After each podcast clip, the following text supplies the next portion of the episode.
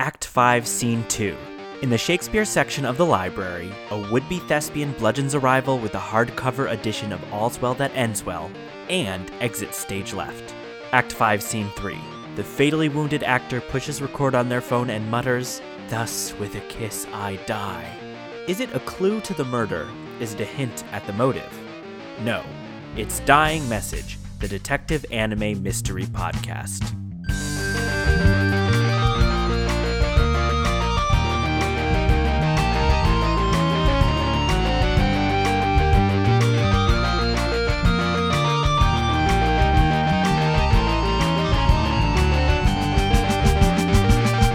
Welcome to Dying Message, where each week we watch detective anime along with a mystery guest. Today's case Detective Academy Q, episode 27 and 28 The Lost Dragon.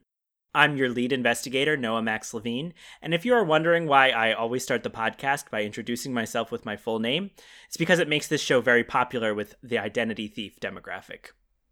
Let me give you the lowdown on this podcast for any new listeners. Uh, we all have watched some anime. We're going to talk about it with our wonderful mystery guest. You can watch along with us or not watch along in advance or afterwards, but we're going to spoil the ending so you have been warned. Joining me right here, as you can see with my hand gesture, I'm right here. I understand the medium of podcast, Look at me. is our resident anime expert, Michael Savitsky, who recently has started playing Yokai Watch 4 on Nintendo Switch in Japanese and tells me he is pretty much able to follow the game. I am. How's that going? Ah, it's going great. It's fun. What, what about that like quest mix up you had? that quest mix up. Oh yeah.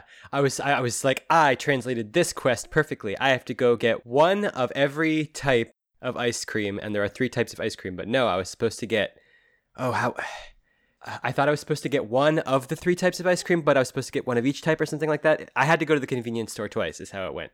It seems like it's just left you very confused. I, I was temporarily confused. Well, um, I'm excited to see you play that over your shoulder some more. uh, what have you got for us today, Mike? Uh, so this was a bit of a research flop, but I wanted to talk about it anyway because at the later end of the episode, Q talks about what he calls trick art. And he talks about it like it's some kind of art revolution that happened that was inspired by a, a character who doesn't really appear in the episode. Yeah. And he was a big part of it. But all I really found was there is, in fact, like a trick art museum in Tokyo, and it's like a lot of fun paintings for taking selfies in front of that messes with like perspective, and it's really cool. But it really does just appear to be this one museum. I'm not convinced there's like a trick art scene in the world or a concept in in modern art. But if I'm wrong, I'd love it if somebody would let me know about it because I'd love to read more about it. Well, the specific thing that they show in this episode is is something that I had seen similar tricks mm-hmm. to before. Uh, so I'm excited. We'll talk about it some more when we talk about the dragons. Yeah, the the dragon bit it reminded me a little bit of like this idea of a Jap- the Japanese idea of like a trick house, which is like I think also just based off of the museum. Yeah. But I see it in a lot of things where it's like a ninja house and there's like a bunch of tricks and and stuff. You didn't play the video game that came out recently, Paper Mario: The Origami King. Mhm. But one of the things you have to do is go through a ninja trick house, Uh-huh, and uh-huh, yeah, there's uh-huh. some hidden rooms with one of the rooms is like an escape room, but there's some other funky stuff Yeah. going on. In But there. as far as I can tell, that's also just literally like a museum in Japan. It's the Hmm. ninja trick house. wonderful. That is something we'll talk about some more. Uh huh. But now let's go ahead and bring on our mystery guest, um, who will have some, I'm sure, great insights on Trick art. on trick art. no, I'm really excited to to see what she thinks. This was kind of a um, an interesting pair of episodes. So let's bring her in and get right into it. Our guest this episode, she is a comedian and teacher. She's finished 20 crochet projects in quarantine, and one time she solved the case of the missing Ben and Jerry's. I've cracked it. It's Sam Abrams. Hi. Let's talk anime. Yeah. Let's do it. Or we could. uh I mean, I was thinking maybe you could go through those crochet projects one by one. They're mostly scarves and some baby blankets because uh, it feels like everyone I know is having a baby this month, which Mm. is amazing for baby photos and terrifying for thinking about my whole life. So, um, you you watched two episodes of anime before you joined us today. But in general, what is your relationship with anime? Um, I don't think I've watched anime since high school when I would watch the occasional Sailor Moon or Inuyasha, and that was about it. Mhm, mhm, mhm. first of all, how religiously would you watch those things? Was it like re- you were catching it regularly or just randomly? And two, what was it that uh, you liked about those two shows? Um, I think both questions will be answered by saying I would be watching Cartoon Network and it would turn to when it starts showing anime at like nine o'clock or 10 o'clock on Friday nights. And so that's kind of why I would catch it. But it was inconsistent enough that I almost never knew what was going on. so so not very religiously and because it was on and seemed kind of sexy and fun. So Mhm. I would leave it on for the most part when I'm done watching Degrassi or whatever. Yeah. yeah, I can imagine just meandering into the middle of an, ep- a s- story arc in Sailor Moon and being like, "What the fuck is a pure heart crystal? What is happening?" I still don't know. and I think Sailor Moon was more when I was little too. So like any subtext I just missed. Mhm. I was just like, oh, cool, girl Power Rangers. I think was my thought, You had no idea those cousins were secretly lesbian lovers. not consciously. Oh yeah, Sam, do you know about that? I've heard about it a little bit. That's something I learned Are that they- they re- rewrote the Japanese cousins? relationship. No, uh, so Saturn and Sailor Saturn and Sailor Uranus. Uranus uh, are lesbian lovers in the original manga and anime, but in the dub, they tried to play them off as cousins. That's like saying the friend you live with. Yeah, yeah. that sounds like you were just practicing for this podcast because we threw you onto episodes 27 and 28 of a show Mhm. you hadn't seen. which was kind of okay. Like they they were clear enough about character dynamics that I kind of started to get the sense of who people were, even though I probably won't have names for you. Maybe I should look that up. Yeah, these characters are one sided enough that you can figure them out pretty quickly. They also all conveniently introduce themselves by name at the beginning of the first one of these episodes. Oh, they do, yeah. Oh, that's right. But not that it would stick after watching just the two episodes. The other thing I want to ask you about is mysteries. Mystery novels, movies, TV shows, podcasts, I don't know, dinner theater. Do you like you like mysteries or no? I do. Um, I don't like mysteries that are like true crime is a big thing right now. I feel like for you know my demographic, which is white ladies who are afraid of things. That's a that's a little too scary for me, but I do like I like a fun mystery like a Clue or a Knives Out sort of thing. And I do I do like to read books with with some mystery and some twists and turns. Yeah. I am not as interested in true crime personally. I've done it sometimes, but like I always say I would want to be a fictional detective because like the kinds of murders and mysteries they have on these shows are much more elaborate puzzles and a bit more removed from real life Yeah. than, you know, serial killers. Although this this episode did have a scenario that I realized is definitely a fear of mine, but I don't want to like jump ahead, but just like as I was watching I was thinking, "Oh wow, this show's a lot more intense than I expected." um, Yeah. at certain points. So putting two and two together, which makes four, as we, As we learned last episode. we yes. learned last episode, is, is the catchphrase of some random detective. Detective anime, mystery anime. Is this your first time c- catching any of that? Yes. Perfect. Well, we're excited to see what you think about it. So, moving on to start talking about Detective Academy Q episodes 27 and 28, we're starting to get a more continuous plot. Michael, can you tell us just what is this show about? Sure. So Detective Academy Q is about a group of youngsters. They're enrolled in this school, the Dan Detective School, where they're trying to become detectives and sort of succeed their headmaster, Dan Morihiko, as like the lead assistant investigator to the police of Japan, which is a, a big deal. Uh, and now, all of a sudden, after being hinted at for so long, this evil organization, Pluto, who uh, their main shtick is giving people perfect murder plans for lots of money, uh, is sort of like infiltrating the school and like who could be Pluto? Yeah. Anyone could be Pluto. It's getting very mysterious. Totally. Um, I'm excited to see how that continues because they kind of play through that in these episodes, but we're not done yet. hmm Um, the very first thing at the start of the episode is the opening song, which at the moment is Lovely Merry Go Round.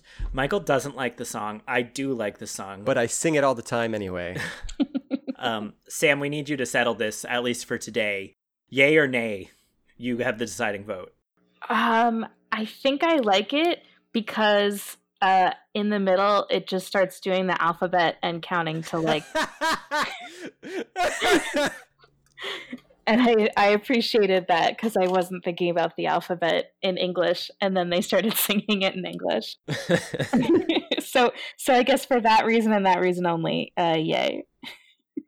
yeah, I hadn't thought about that, but I guess that's a little less preschool if it's not your first language Oh, to be like good A B C point. D E F G. yeah. You'd learn it in, uh, in elementary school or something. Yeah. yeah, if you two can have a Uno Dos Tres Catorce song, then like, and that gets put on everybody's iPod or whatever, then I think this gets this gets a yay. Yeah. Um, and now we've made it into the beginning of the first episode, episode 27, The Lost Dragon.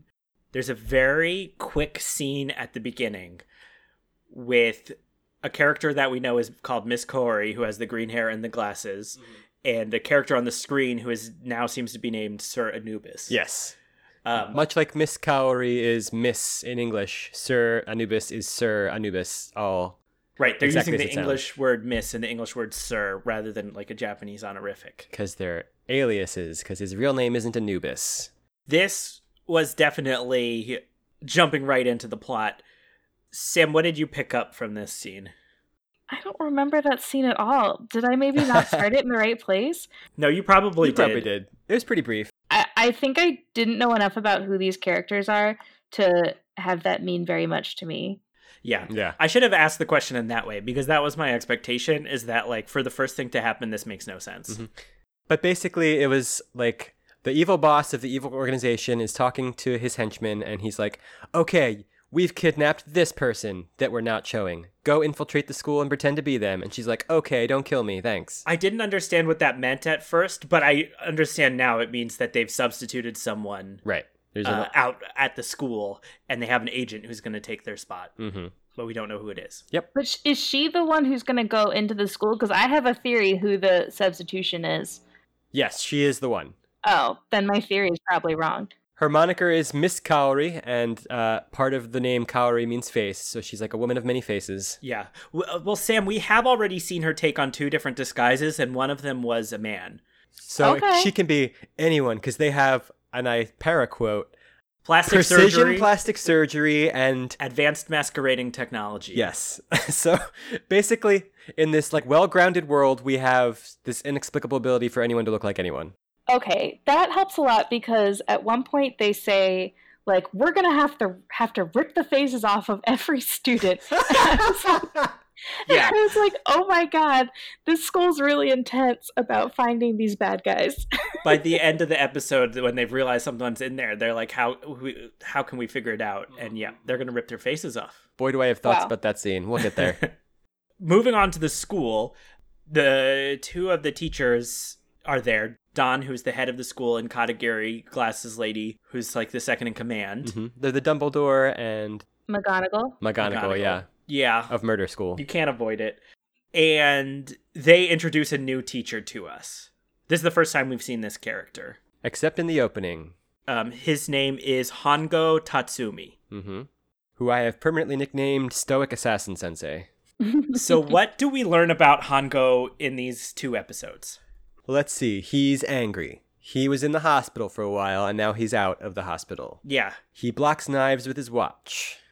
Yeah. Yeah. and isn't and isn't very good at it because he's got scratches all over his hands and wrists. I love that moment.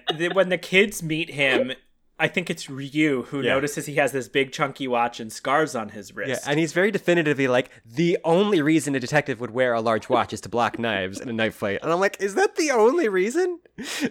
Yes. yeah. It is. That's the only reason.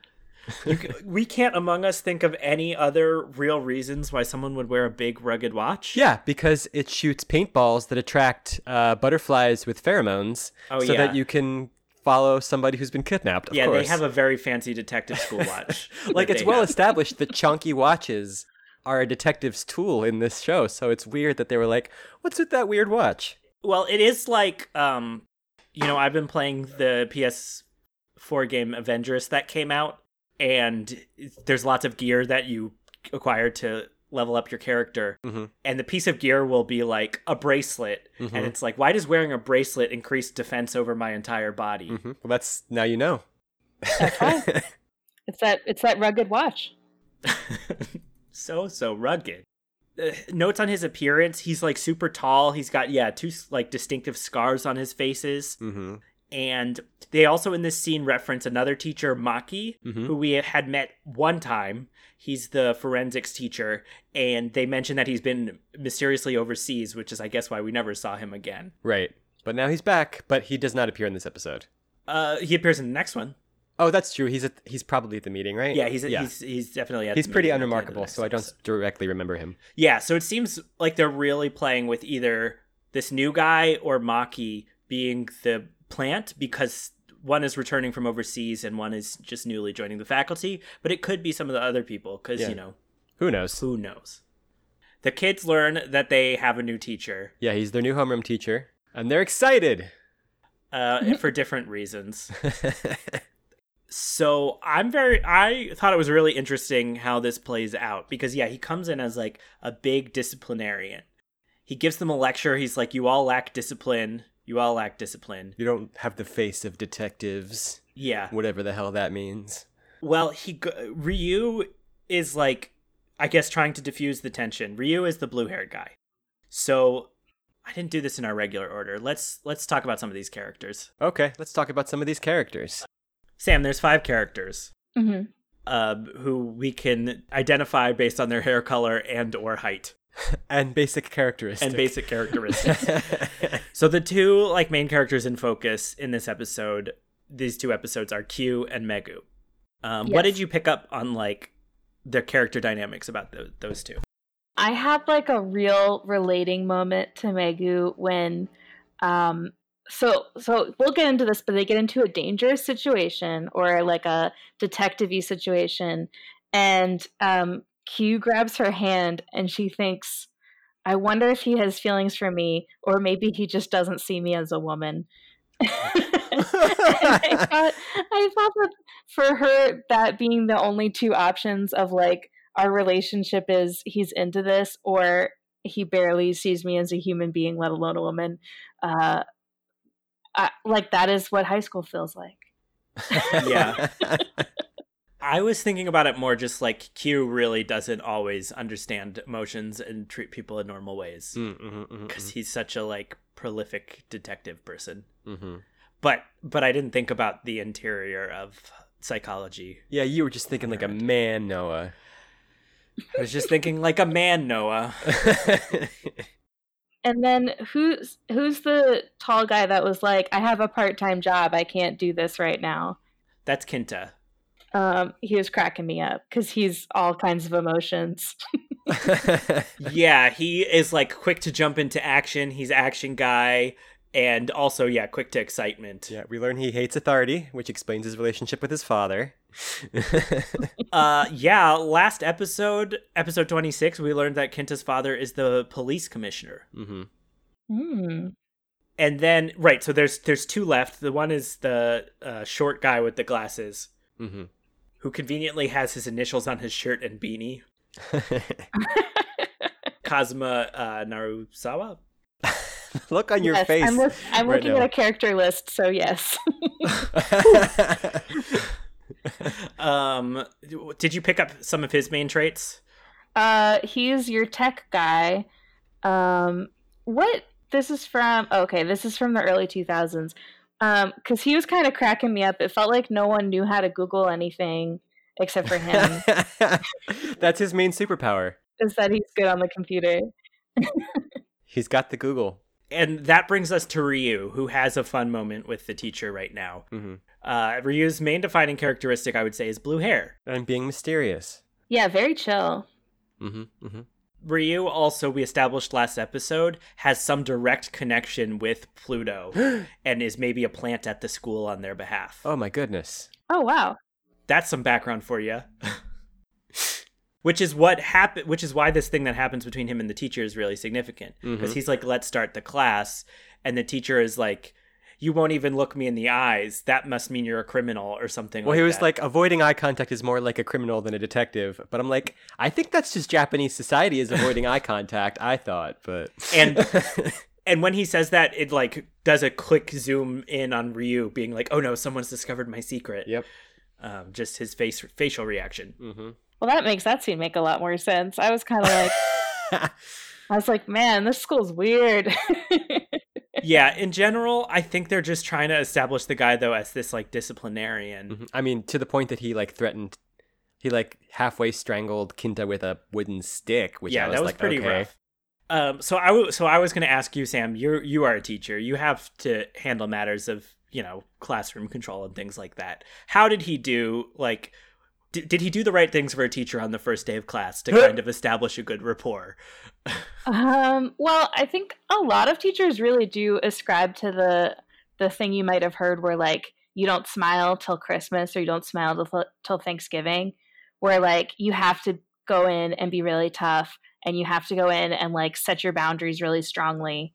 Um, I'm only a second year teacher, so I'm not great at the balance of that.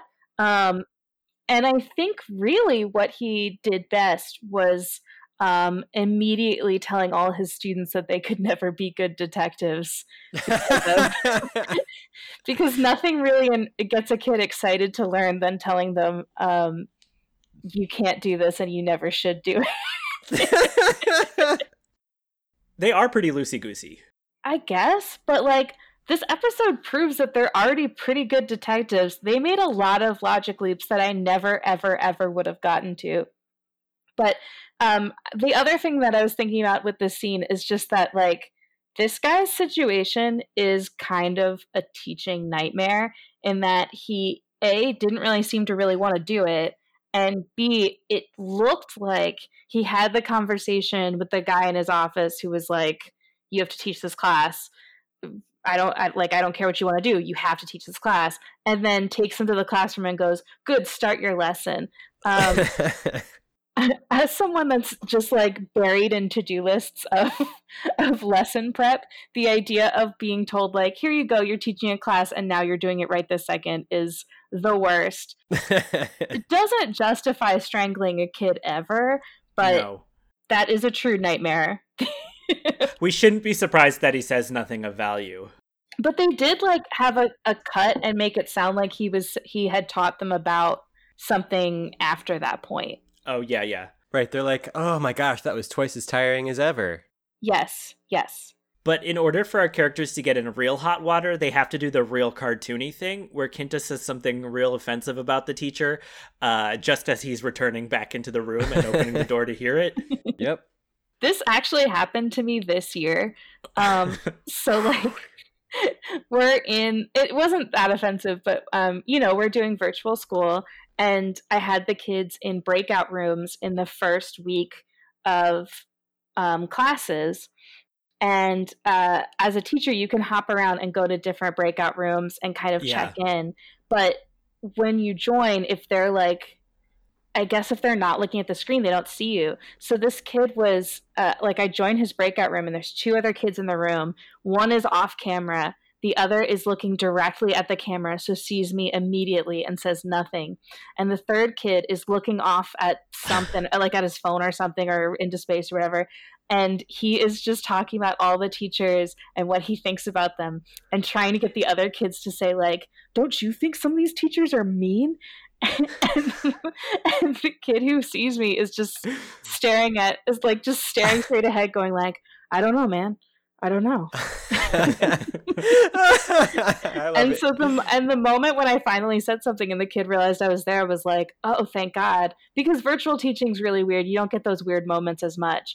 Um, but i was like oh thank god. I'm still going to get to mortify kids every once in a while with my cheer, but just just my presence.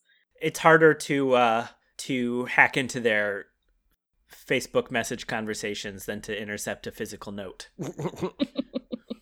Do kids still pass notes now that they probably have cell phones and are texting and stuff? Um, at my school, they have to turn in their cell phones in the beginning of the day.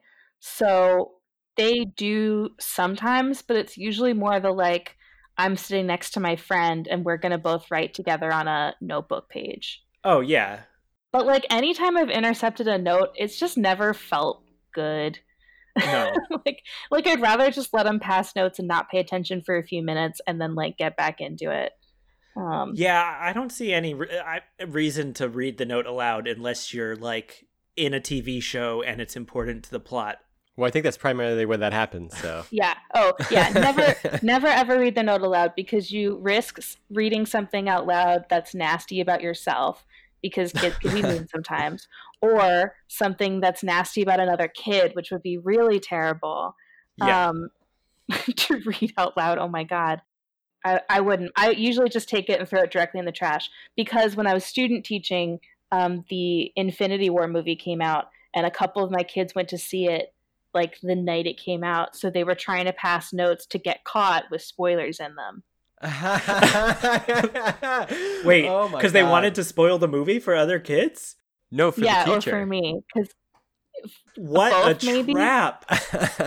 What a it's trap! such a trap so that was where i learned like never read the note just take it and throw it away Yeah, don't, there's no reason.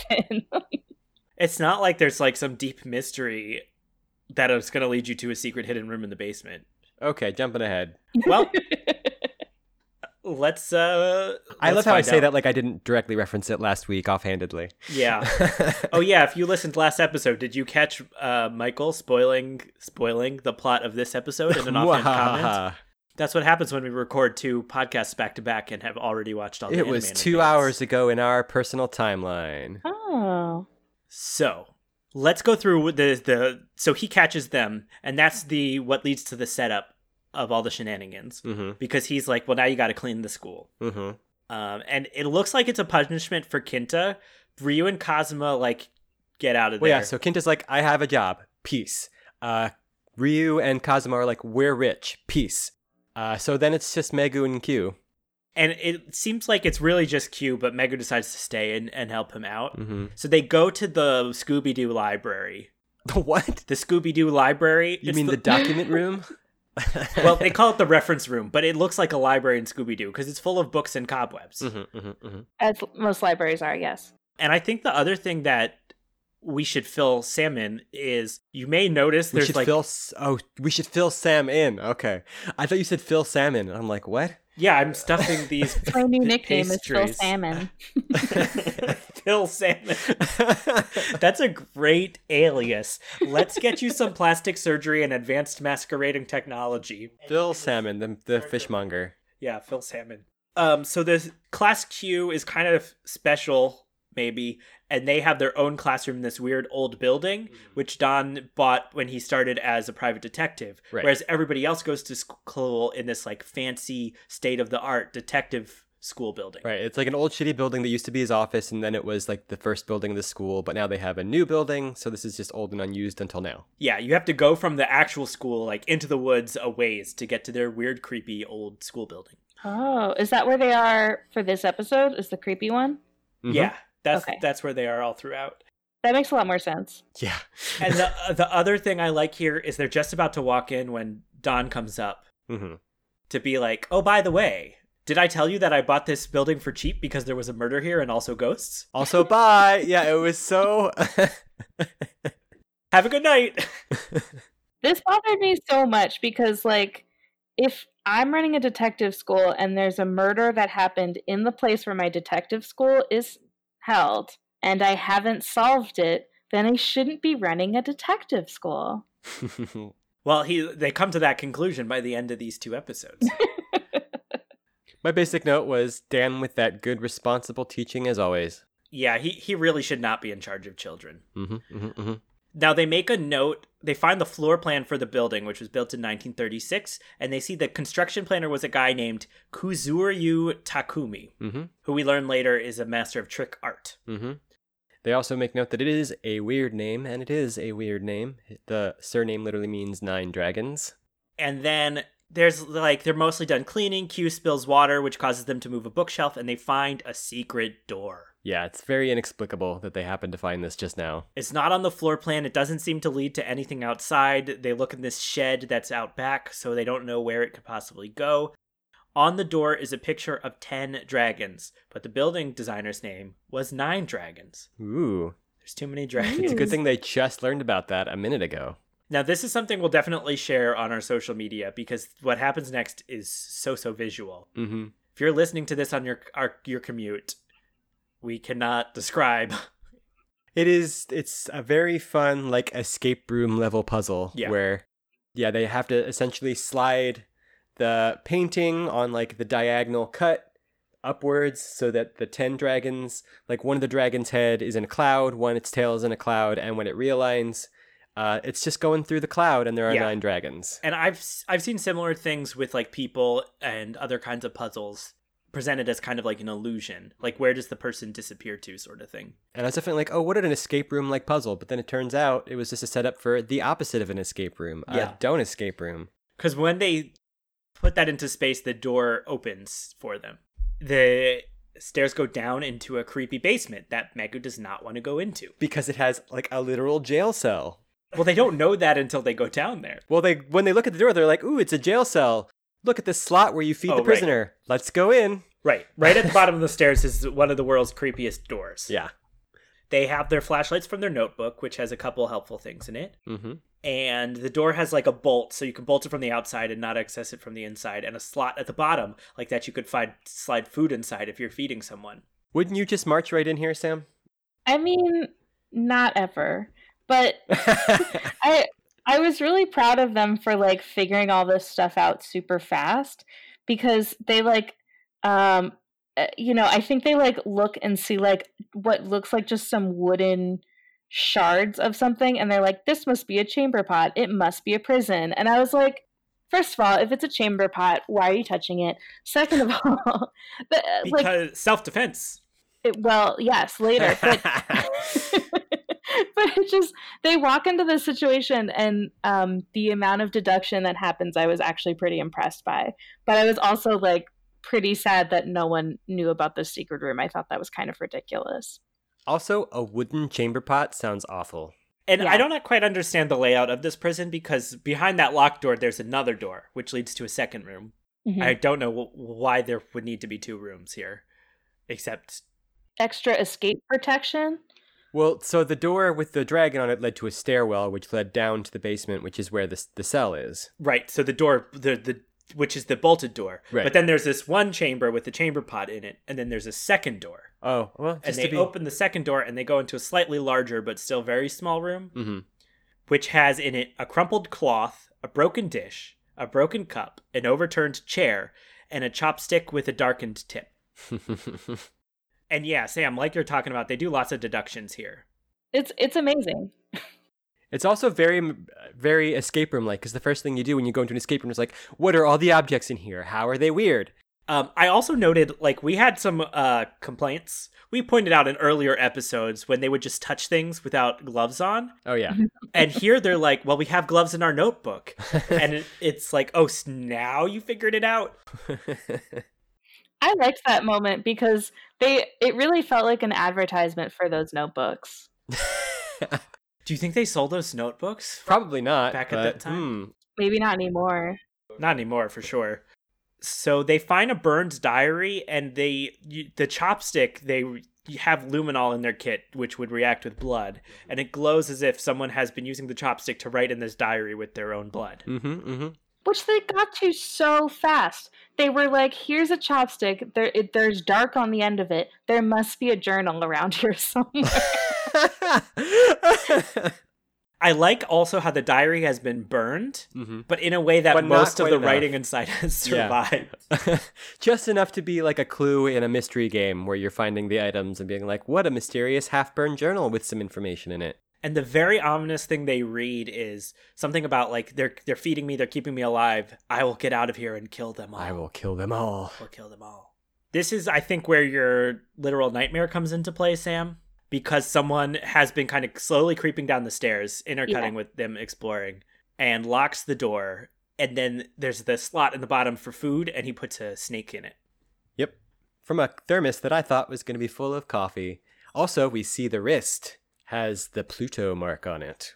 There was a lot established in the episode right before this one, which had very little mystery and a lot of plot. One of the other pieces is that Pluto always marks things with their symbol, e- each person has it on their person somewhere and like all their devices have it on there they're pretty silly And they um and I think at the end of the episode they say that they use waterproof makeup to cover up the symbol. So if you were trying to use that symbol to actually identify them, like I guess this person's just walking around with it out and proud, but like if this undercover secret person that I only just learned about, I guess we may never know because they cover up the symbol or they don't maybe.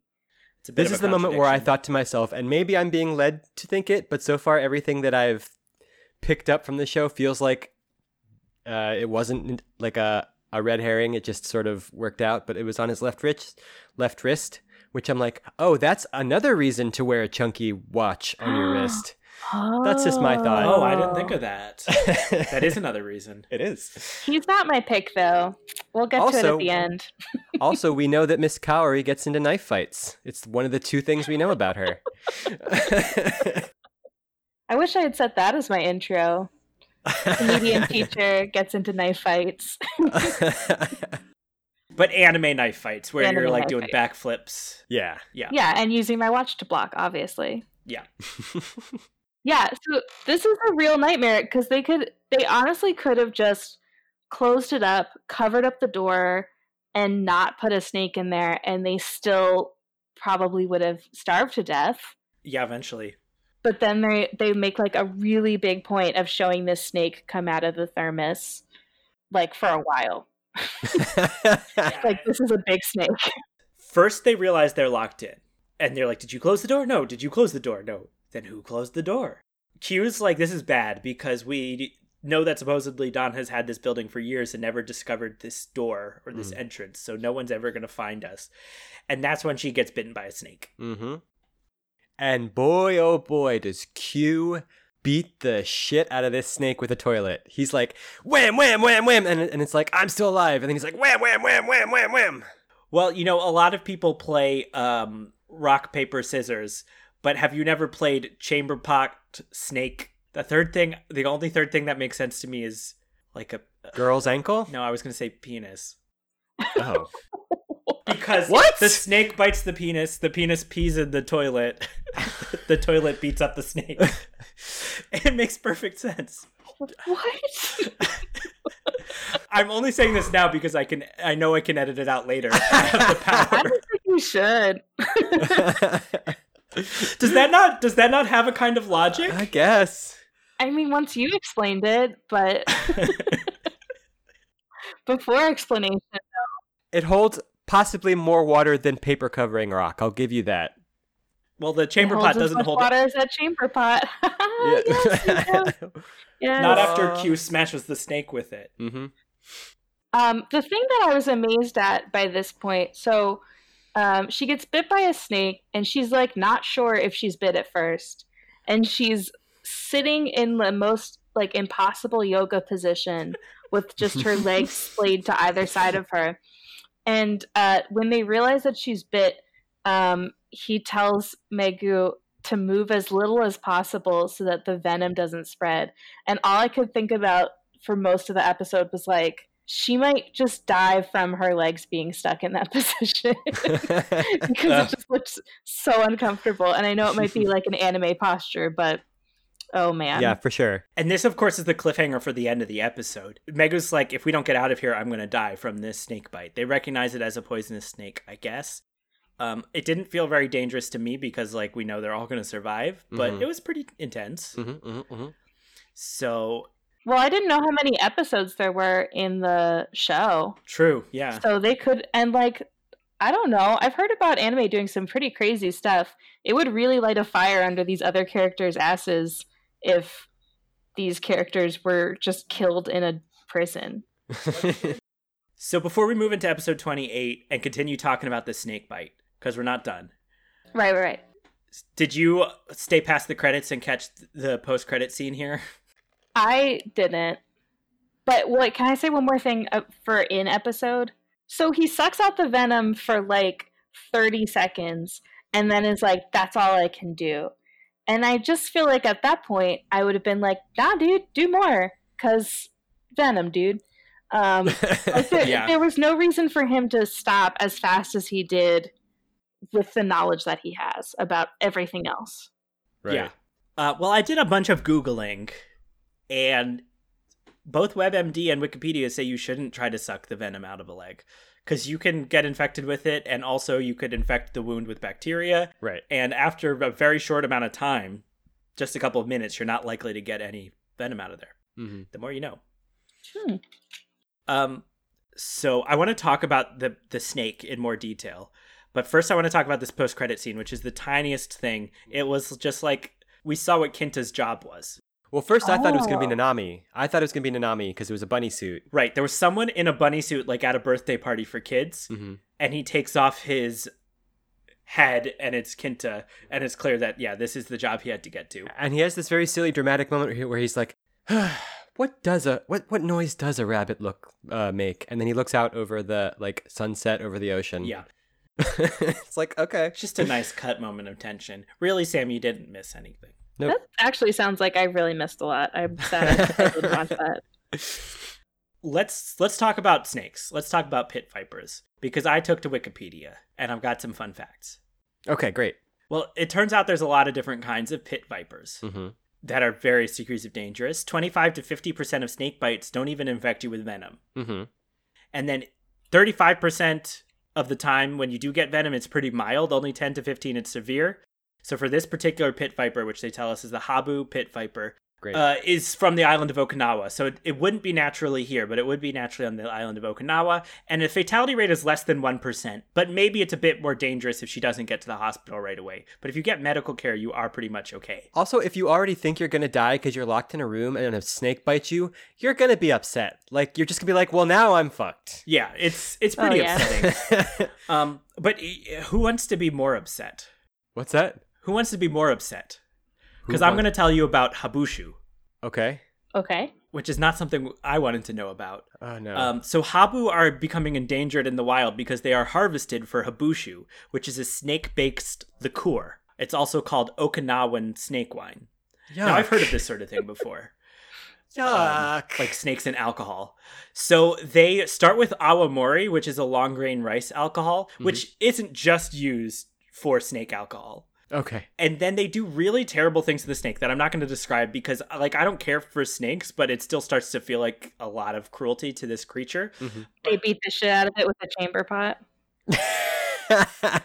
It's really really terrible, but you'll get the bottle of the liquor with the snake, sometimes with the snake still inside, No. sometimes not with the snake no, still you inside. when don't get a it. bottle of liquor with any snake in it. Nobody wants that. I don't want a bottle of tequila with a worm in it. I don't want a snake in my liquor. I will also say all of this is from Wikipedia, so like that's my source. I'll, I'm very upfront about that. The other thing about this is it's im- they it's very popular to age it, and one of the reasons for that is the longer you leave it in the alcohol, the more likely it is that the venom actually like gets depoisonous because the alcohol breaks it down. So they should have just gotten Megu Yeah. slashed, and they would have been fine. Um, and it's a popular drink for virility because a habu snake is able to mate for as long as 26 hours, so people think it can cure sexual dysfunction in men. I feel like I mentioned this a few episodes ago, but the the like f- folky old timey Japanese medicine and health like practices from like way back when they they're all focused on Curing male virility. virility. It's so Yep. stupid. So this is the specific kind of snake that it is, is the Habu pit viper, Mhm, mhm, Um, mhm, mhm. which you can drink if you want. Don't want to. Thanks. Shall we get back? What were we doing? well, so we we started the episode, and Megu was like. We're dead. We're done for. We were screwed before, but now we're really done for. And my note here was like, okay, Megu, you're done for. Q might be okay. But anyway. yeah, the one Q observation Q has is these pit vipers don't occur naturally on this island, so th- he concludes that somebody brought it there to kill them. Right. They must they're in Tokyo, so they're in Honshu, which is the main island of Japan, and Okinawa is a different island. I thought that was pretty clever because, um, as someone who doesn't know a lot about snakes, uh, that was like a quick shorthand way of being like, just getting to that idea very, very quickly. Is like, I know that this snake isn't on this particular island, so there must be foul play. Mm-hmm, mm-hmm. I, I don't know. I thought it was impressive storytelling on that one. Yeah, there's a lot of fun little deductions along the way. I think part of it is this is our second story in a row that's not them solving a murder mystery. So they're finding all these ways to incorporate that same kind of deduction. Uh, last time it was breaking and entering, and this time it's this kind of like kidnapping plot. Mm-hmm, mm-hmm, mm-hmm. So the other three characters very fortunately discover that Q never returned home and conclude that maybe something happened to Q and Megu. Mm-hmm. So I think Kinta figures it out first, and he he calls up Ryu and Kazuma. So the other three members of Class Q, they're all going to go back to school and and try to figure out what happened to them. Mm-hmm. I liked that the logic there was that um, Q probably wouldn't call home because he kind of sucks, but Megu definitely would, so something must be wrong. That was what I thought too, because they're like, "Oh, Q didn't call home." I'm like, "So what?" like he just goes away. We also, as they start running towards the school, we get this absolutely awful action music that's like, yeah, wop, wop, wop, yeah, wop, wop. I'm like, what is this? I don't remember that. it was bad. uh, the other thing that happens here is they r- r- recruit two members of Class A that they bump into in the hallway. yeah, and I just refer to them in my notes from this point forward as generic Tachi because uh, they're yeah, so it- generic. they they matter for only one reason, um, which is that they stand lookout later, and also they kind of are just softly impressed by all the stuff that the other three characters do. Um, but these are characters we've met before. Um, one of them is Goda, who is the puzzle king, Mhm. and the other one is Shishida, who has uh, like solved a bunch of mysteries as a young person, Mhm. or, and I think he has advanced psychological knowledge. Thank God we had the Puzzle King along, and there was one puzzle, and he didn't solve it. right? They're just along for the ride. Like, yeah, like you said, they're just the friends that you keep around to be impressed by you. yeah, exactly. All right, so first, let's talk through all the stuff that happens with Ryu and Kazuma and their investigation, and then we'll talk through what Q and Megu are doing in the basement kind of while this is happening. mm-hmm. So they're trying to figure out where they went. They realize the cleaning supplies are all put away, so may- so it looks like they finished and went home. But but there's a wet bucket interior. Mm-hmm. That wet bucket interior. Um, but the mops haven't been used. The bucket is wet, but the mops are dry. So he thinks they were interrupted before successfully mopping, and something has happened. They also mentioned that this would not be the first time that Pluto has kidnapped one of these children, because a Class A member Yukihiro was kidnapped of just a few episodes ago. mm-hmm. Mm-hmm. Um, and they're like, first place to look, the trash can. Well, they're specifically like DDS Handbook Rule Number Twenty One: Start by looking in the trash. I'm just like, what a stupid rule. and boy, this culprit threw everything in the trash. threw everything in the trash right outside. this is also like a running thing with Kaori, just throwing evidence in the trash because the one other appearance she's had, she threw all the evidence in the trash and they Yeah. found it. and that's why she had to kidnap Yukihira. It all ties together. And I'm like, what? Like the first time you there, your evidence is found in the trash, you learn a lesson, so it's her fault, really. So what did they find in the trash can? Uh, some cute backpacks, Yeah, they're two backpacks mm-hmm. and um, a, a snake thermos, a snake thermos. which I'm like, isn't that a special enough tool that you keep it? Like, what was the the reason to throw that away? well, i- if they start searching people at the school Hmm. and they find the snake thermos on you, then it's incriminating. but I would not suspect a thermos, and there's no fingerprints on a snake, but there is there are potentially fingerprints on this sketchy ass snake thermos. I was gonna say like, I don't think a snake thermos uh, should be allowed in a school. oh, But it looks like a regular like I I have to take issue with this because as a teacher I know the need for coffee. And Oh, that's true. like they uh, the only difference between that and other thermoses is that it just has holes in the bottom. And I just feel like if you're a mastermind sh- shape shifting disguise master, you should be able to be like, "Oh no, mice got to my thermos." Something like that. or have a cap that goes on the bottom so it looks like a regular thermos. Yeah. I, I was just imagining what I ho- imagine is an anime thing where someone just like surgically implants a snake thermos into their body so that the snake can live inside them and then I like hate come that out of them. idea so much. That's That also sounds like something they would do on Hunter Hunter. yeah, like an anime. It's definitely an anime villain thing Mm-hmm, to have like a snake hole. Well, there's that Naruto character who has like a whole swarm of bugs that live in his body, Yeah. and they come out through holes in his skin, and Yeah. I hate that. Yikes. My D&D character for one of my games um, is named Jason Kelce after the football player, and he has um, bees that live in his beard, Oof. and and I can make the bees mad, and it makes my attacks better. Uh, even if you like kick someone, they would still be you. You, you just get enhanced attack stats. Uh, it's it like affects my um, ranged weapons. Noah, if a watch on your wrist can increase your entire body's defense, bees in your beard can increase your entire body's attack. Uh, yeah, that's what I was leading to. Thank Yeah, you for yeah, bringing yeah. it home. Mm-hmm, mm-hmm, Yeah, Kazuma does all the deduction on the thermos. mm-hmm. With his weird, it's the same notebook, but it's got my face on it and extra stuff. I loved that. He's like, "Oh, you all just have the school issue DDS notebook. I have this fancy, expensive one, which has like a whole bunch of extra tools in it." Yeah, I don't. You wouldn't necessarily know this, Sam, but Kazuma is rich. He earlier when he was like, "I should have what's his face take me home." That was his chauffeur. Yeah, his um, his favorite food is of course lobster sandwiches, Well, it- well, oh, what are they called again? homard sandwiches. Yeah, homard sandwiches, which are basically like lobster salad on white bread. yeah.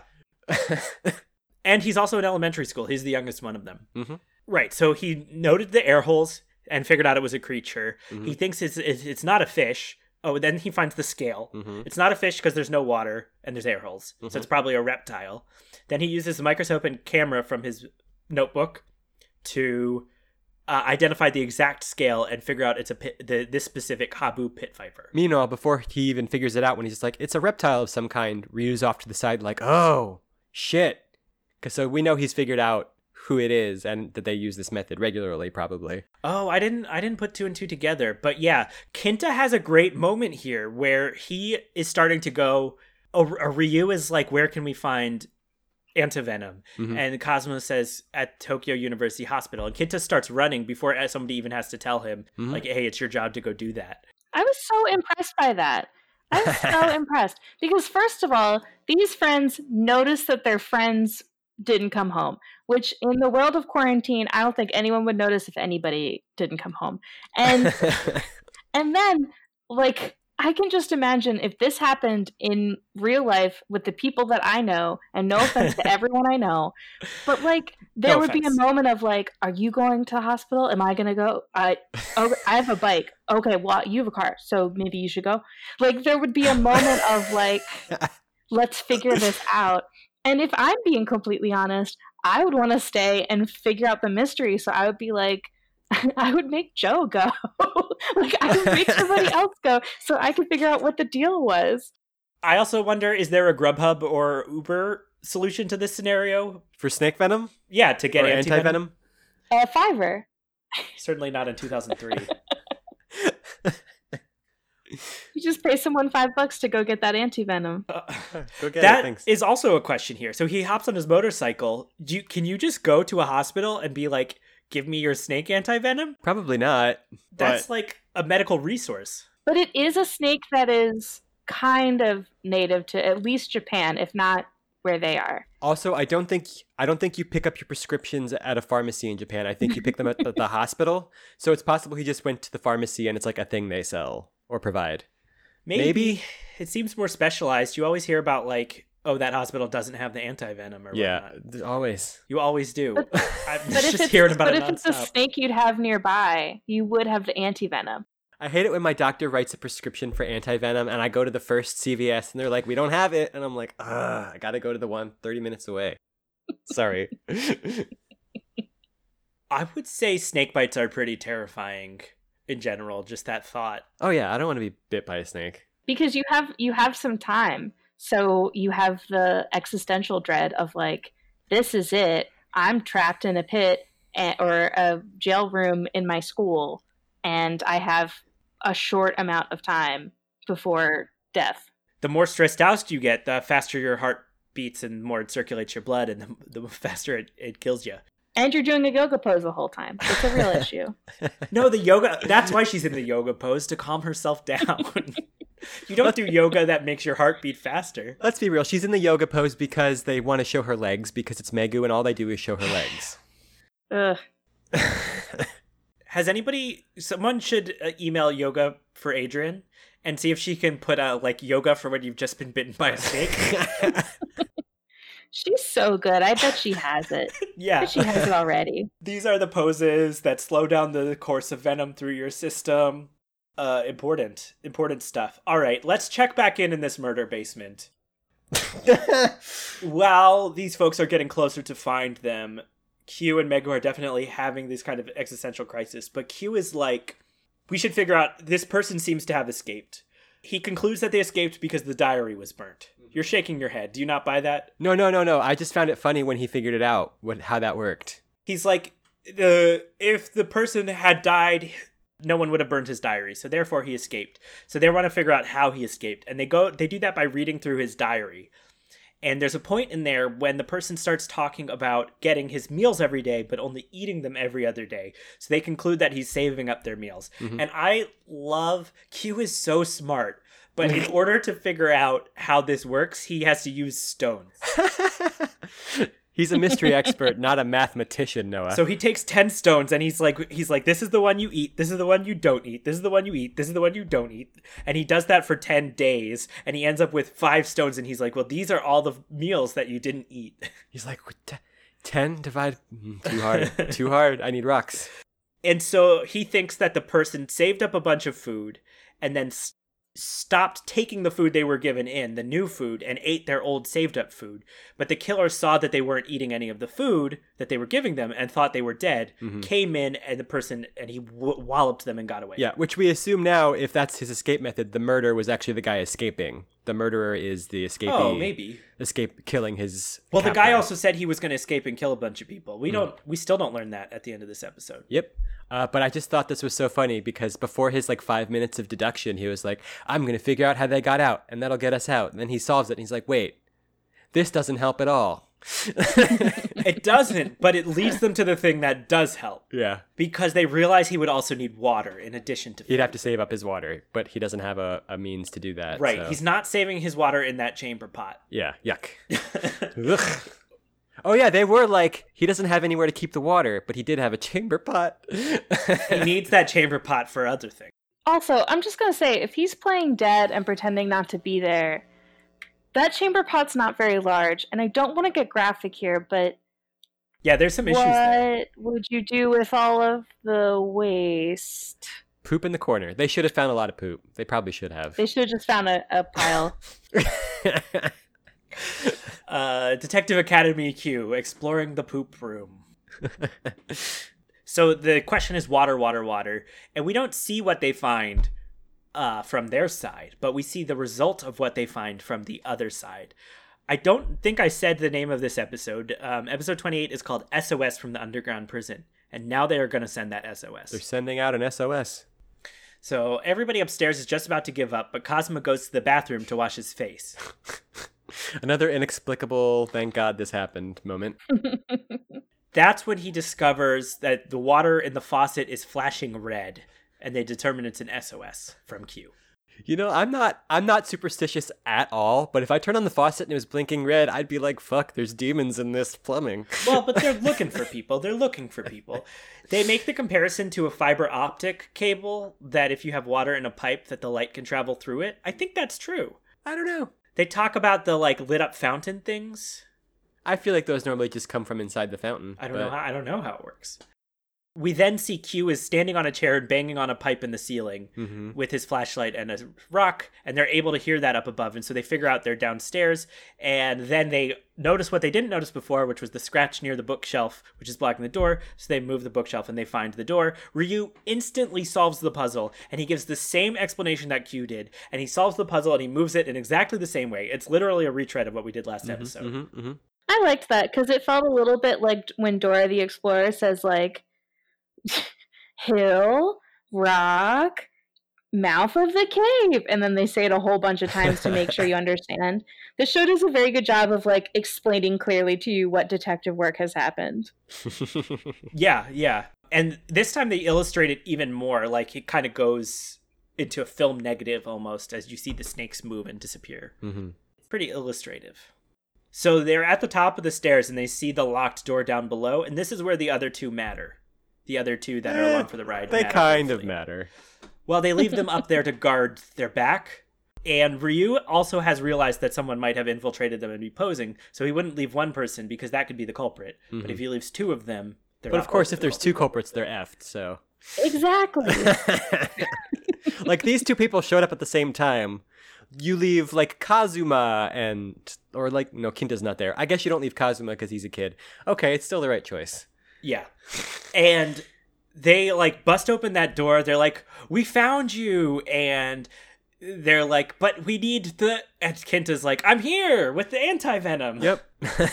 amazing. Amazing. that almost felt like a edit for time where like they had another dramatic scene where Kinta showed up because Kinta shouts that he has the anti venom like off screen and they don't animate him showing up and, a pl- and like giving it to them. So I think they were like cut a scene for time. He's just going to shout it in this scene. It it was just the perfect timing. um and there's a very strong character moment for Q here. I thought which is that as soon as like they get the anti-venom and they've been rescued, Q starts crying a bit. oh yeah. which is the whole thing about how like he was keeping on a brave face and kind of like because they were in danger hmm but at the moment they were out of danger he's like i don't need to be strong anymore hmm Which is something they've discussed before. who does he embrace when he's crying Uh, it must be Ryu's legs. Oh yeah, his boyfriend Ryu. They haven't they haven't canoodled in like a few episodes. they haven't canoodled in a few I forgot episodes. about their deep running love. not since the time they had that sleepover together so the only things we got to check on is kind of the stuff that's kind of setting up the future episodes yeah, and you you talked about this uh, teachers meeting before, Sam. Yeah. I don't know any of the teachers' names though, but there's a meeting and they first of all, what a motley crew of teachers this whole had. yeah most of whom there's a bunch present at the table who don't speak and are barely seen because you know they're like background But we know that these teachers are all action ready because in the opening theme they stand in a circle around Dan and there's that cool camera pan. So they're they're very reliable in that regard. um, but they're like arguing about Pluto's involve potential involvement in the school, correct? Right. Uh, and what to do about it Who's the guy yelling at our our new tall teacher with the rugged watch? Who's the like lighter haired guy? that's Nanami or Cactus Sensei, as I like to call him. He's the disguise teacher. yeah he he he has disguised himself as many people back before pluto was doing it He was yeah he was disguised guy before disguises were in. but his disguises are generally pretty bad yeah.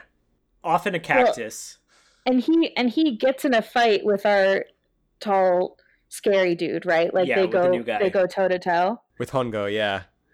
yeah it's definitely cactus dude he's absolutely what is a better disguise than being known for being bad at disguises oh wow. this is my yeah. prediction So this the, my, my prediction goes the opposite way because what I observed here is Hongo was like check all the students, look for the tattoo, which would only work to oust Ryu, and he didn't say anything about checking the staff. That's that's what I picked up from this scene. so you think it's him you think it's hongo I think Hongo again with the watch was my Yeah. first hint. The second hint is where he was like check all the students. I think it's Kaori and Kaori wants Ryu to get caught and for him to be her scapegoat. no i don't think so i i think i'm gonna p- pick a third teacher I think they did the thing where they gave us a new person who's a very obvious suspect, so I Mhm. don't think it's that person. Mm. I think it's Maki, who's returned from overseas. He's pretty unremarkable, but like he's mostly been absent, hmm um, and he just has conveniently returned right now. And when he first appeared, I thought he was going to be the murderer in that episode, but it turned out there was no murderer. Exactly. I just I just have to go back to my pick because um I feel like I've seen enough like you know monster of the week style cop show sorts of things Mhm. where the person who says I'm going to go investigate this all by myself Yeah. leave it to me I've totally got it covered I'm on top of it is obviously covering shit up I buy that. I buy that. I'm excited. this is my to see. argument I I don't know if this logic would really make any sense for this particular show but Yeah. that is my logic There's Mhm. also a question because this is anime. Like, we might figure this out next episode, or we might figure it out in the very last episode Yeah. in like 20 episodes. My other favorite thing about this uh, teachers meeting is that much very true to DDS and its uh, approach thus far. They're like, there's like a murderer kidnapping students disguised as one of our people in our school. Do we think about closing the school? No, we're not going to even think about that. No. we're just going to keep the school open. Child endangerment be damned. They're not even going to attempt to physically search people because of that makeup that someone could just cover up their thing. But they could have found a snake thermos on someone. They didn't even need to throw it away. They could have found a snake thermos. This this is the one where they give the argument that you'd have to rip the face off of every student, Yeah. which is so extreme. but also like not to not to get too real, but number one, it takes a lot to close a school, even though they only have 84 students, which I was like, oh man, small class sizes. But number two, like the approach of it seems like too much work to figure out if it's one of the students, so let's just not feels like uncomfortably real. this seems like too much effort, so we're just not gonna do it. Oy vey. the ripping off the face thing is something that I feel like you see in Scooby Doo. And sometimes they pick the wrong suspect and they're just like pulling at someone's cheeks. Mm-hmm. And the other place that happens all the time is Detective Conan. It also happens a ton in Lupin the Third, which I Oh, think from an anime Third. perspective Oh, that's really that what I'm thinking of. Yeah. Yeah. Lupin the Third, the title character is a thief who disguises himself in these kinds of real life disguises. So the the detective who's chasing him will become convinced someone is Lupin the Third and just pull at their face. Yeah. Um. So yeah, literally ripping people's face off of them. we just uh, have two tiny little scenes left. One, it's like, oh, we're we're you know, it's our our gang of kids, and they're like, oh, well, status quo has been restored. We're back to peace. And Q's just kind of like, it, it kind of just bugs me, guys. Like, who is trying to murder us? I don't know. Like, yeah, that does bug me. Like, that would bug me for a while if my attempted murderer was at large. Yeah. and then the other one is, uh, And they talk all about the guy who created the detective who built this. oh yeah, building. yeah, yeah. So Mhm. that might turn out to be yeah and this is where they from Talk at the beginning of our episode where he's they're like he was like one of the people who inspired the trick art like phenomenon and Yeah. i'm like i don't I, I I honestly have no evidence this is a real art phenomenon My takeaway from this is like any sort of nonsense can happen in that building. There could be more hidden rooms. There Right. could be secret passageways. i'm excited Uh, whatevs. yeah And I think we're definitely meeting that character more in the future because they I just feel like they foreshadowed it so hard. Hmm And his death was unknown, so he could maybe he's not even dead. could be grandpa Yeah. could be That could uh, be the murder. could be sir anubis we don't know yeah. Um, and then there's a scene between Ryu and Miss Yurie, mm-hmm who Ryu is kind of confronting her.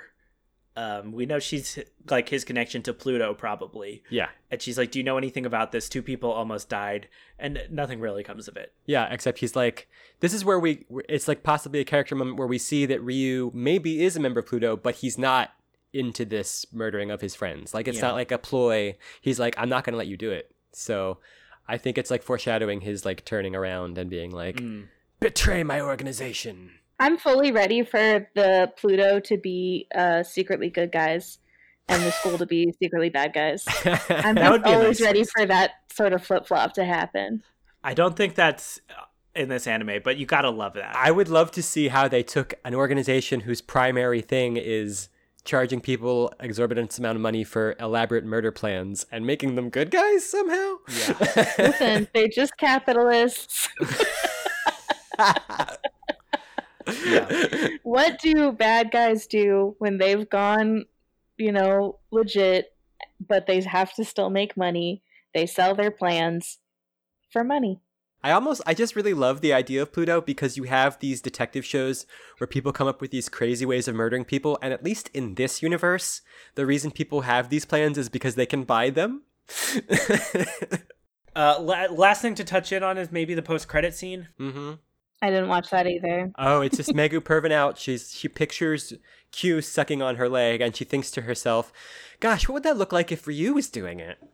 And the nurse is standing behind her, and she's she's kind of like murmuring out loud, and the nurse is looking at her like, "Ugh, girl." I like that they let Megu perv out though, because they spend so much of this anime letting the boys perv out. Why not let the girl perv out? yeah, that fantasy of like the mysterious classmate sucking the venom out, out of her leg. Ugh, Wow. what a fun fetish that must be. Ugh. All right, we did it. We did it. All right. Well, I got to ask you, Sam, because you you caught a snippet of this school, and we've seen their educational philosophy unfold in other places. So, as a teacher, are you? What do we think of this school's approach to learning? I think, frankly, it is. I don't know why one country needs that many detectives. So if they're doing it kind of like the college model, like I was a theater major, so uh, among other you know majors and minors, but like the vibe when you're a theater major at some places is like you better be really good and you better be really serious about this otherwise you're wasting everyone's time. And that is kind of the vibe i got from this school plus like random danger which also kind of applies to being a theater major because like sometimes they're just like i don't know do a scene whatever who cares? Anyway and don't think about safety precautions. But my point being uh, probably pretty bad school as far as schooling goes and pedagogy. Not an excellent like setup for student success, but the ploy they do of like you should be terrible, which makes kids work harder, I think is something that a lot of people think works better than it actually does in real life. But right. I have seen it work. Of uh, like if I taught 86 kids last year, it, I saw it work with two kids so it's not impossible, but it's a bad model. But if they are trying to like weed out students who aren't serious about being detectives, I guess it makes sense. They just mm-hmm. all seem way too young to be treated so harshly. yeah, um, they sure and are. And forced to clean the school. That's actually, at least anime wise, a common punishment. Hmm. It makes it, it makes a ton of sense. When we do punishments at school, you want the punishment to fit the crime, which is a horrible way to put it because uh, I can't get into policing in school. But like, if a kid makes a mess, you want the kid to clean it up, and that makes it right. But if the kid is just kind of a jerk, then saying you have to clean the whole school and not being supervised, and the kids being like, I'm so serious about this that I'm going to do multiple rooms and like, let's make sure it does, we do it well. That's not very realistic. yeah if I ask one of my kids, I've done this. I've had my kids like clean up the classroom, like just pick up pencils on the floor. And if I like look down for 20 seconds, they're gone. Like they're just gone. they leave the room. that sounds true. Yeah. So, coming back to this anime, these two episodes told a nice cohesive story that's now tying into the larger plot. So, uh what did you think? Um, I think it does a lot in a short amount of time. I, I was grateful that these episodes kind of really only focused on the two characters, um, yeah. with the other characters mostly in support trying to free them. I didn't know a lot of the background about Pluto, so I think there was a lot I just straight up didn't understand, which yeah. I kind of went in expecting to not understand more. Um, and as I said, I really liked how obvious they made all of their um, detective work because if I like lost focus for a minute, it was like, oh no, this is the floor plan. This is the storage room. You know, like they made it very, very, very clear. Well, uh, yeah, I'm glad you liked it. I thought there was pretty cohesive story. It is interesting to see how it gets more into the plot of the overarching plot, how like the individual episode stories and the individual mysteries still kind of stand alone mm-hmm. as a bigger part of it. Yeah, I wonder what part will be like, well, we can't have anyone watch this without them being totally confused. No, it'll happen. Mm-hmm. They've certainly already brought Pluto farther in this short set of episodes than Detective Conan in almost a thousand episodes has brought this mysterious organization where everyone's named after alcohol. Yeah. oh, I'm so excited to get into the non-moving plot in Detective Conan. Yeah. talk about a talk about a non-moving status quo. I get the sense a lot of things have been happening recently, but with new characters and stuff. But mm. I don't know because I haven't watched it yet. would Would you watch more?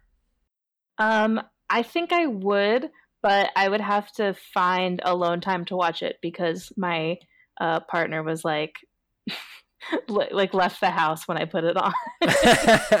Why is that? Uh, I don't. I think he's afraid of loving it too much. Oh no. no, he yeah. just didn't want to watch anime, and I was like, "Great, I'm going to." Oh, I didn't um, know that about him. I yeah, I don't Do you know. think he'll watch anime if, if I ask him to for the podcast? I'll give him like a real small assignment. I think it's worth a shot because, like, I uh, I don't know about you all, but for quarantine, we've just been rewatching a lot of the same shows because it's very comforting. So having something that's not even a genre we usually watch felt um, like something new, which I really liked. I generally don't rewatch or reread or replay anything. Like I I have everything too fixed in my memory and I don't like revisiting the same things over and over again. Sometimes I make him, but I also get to rewatch stuff that I like along with him for the first time.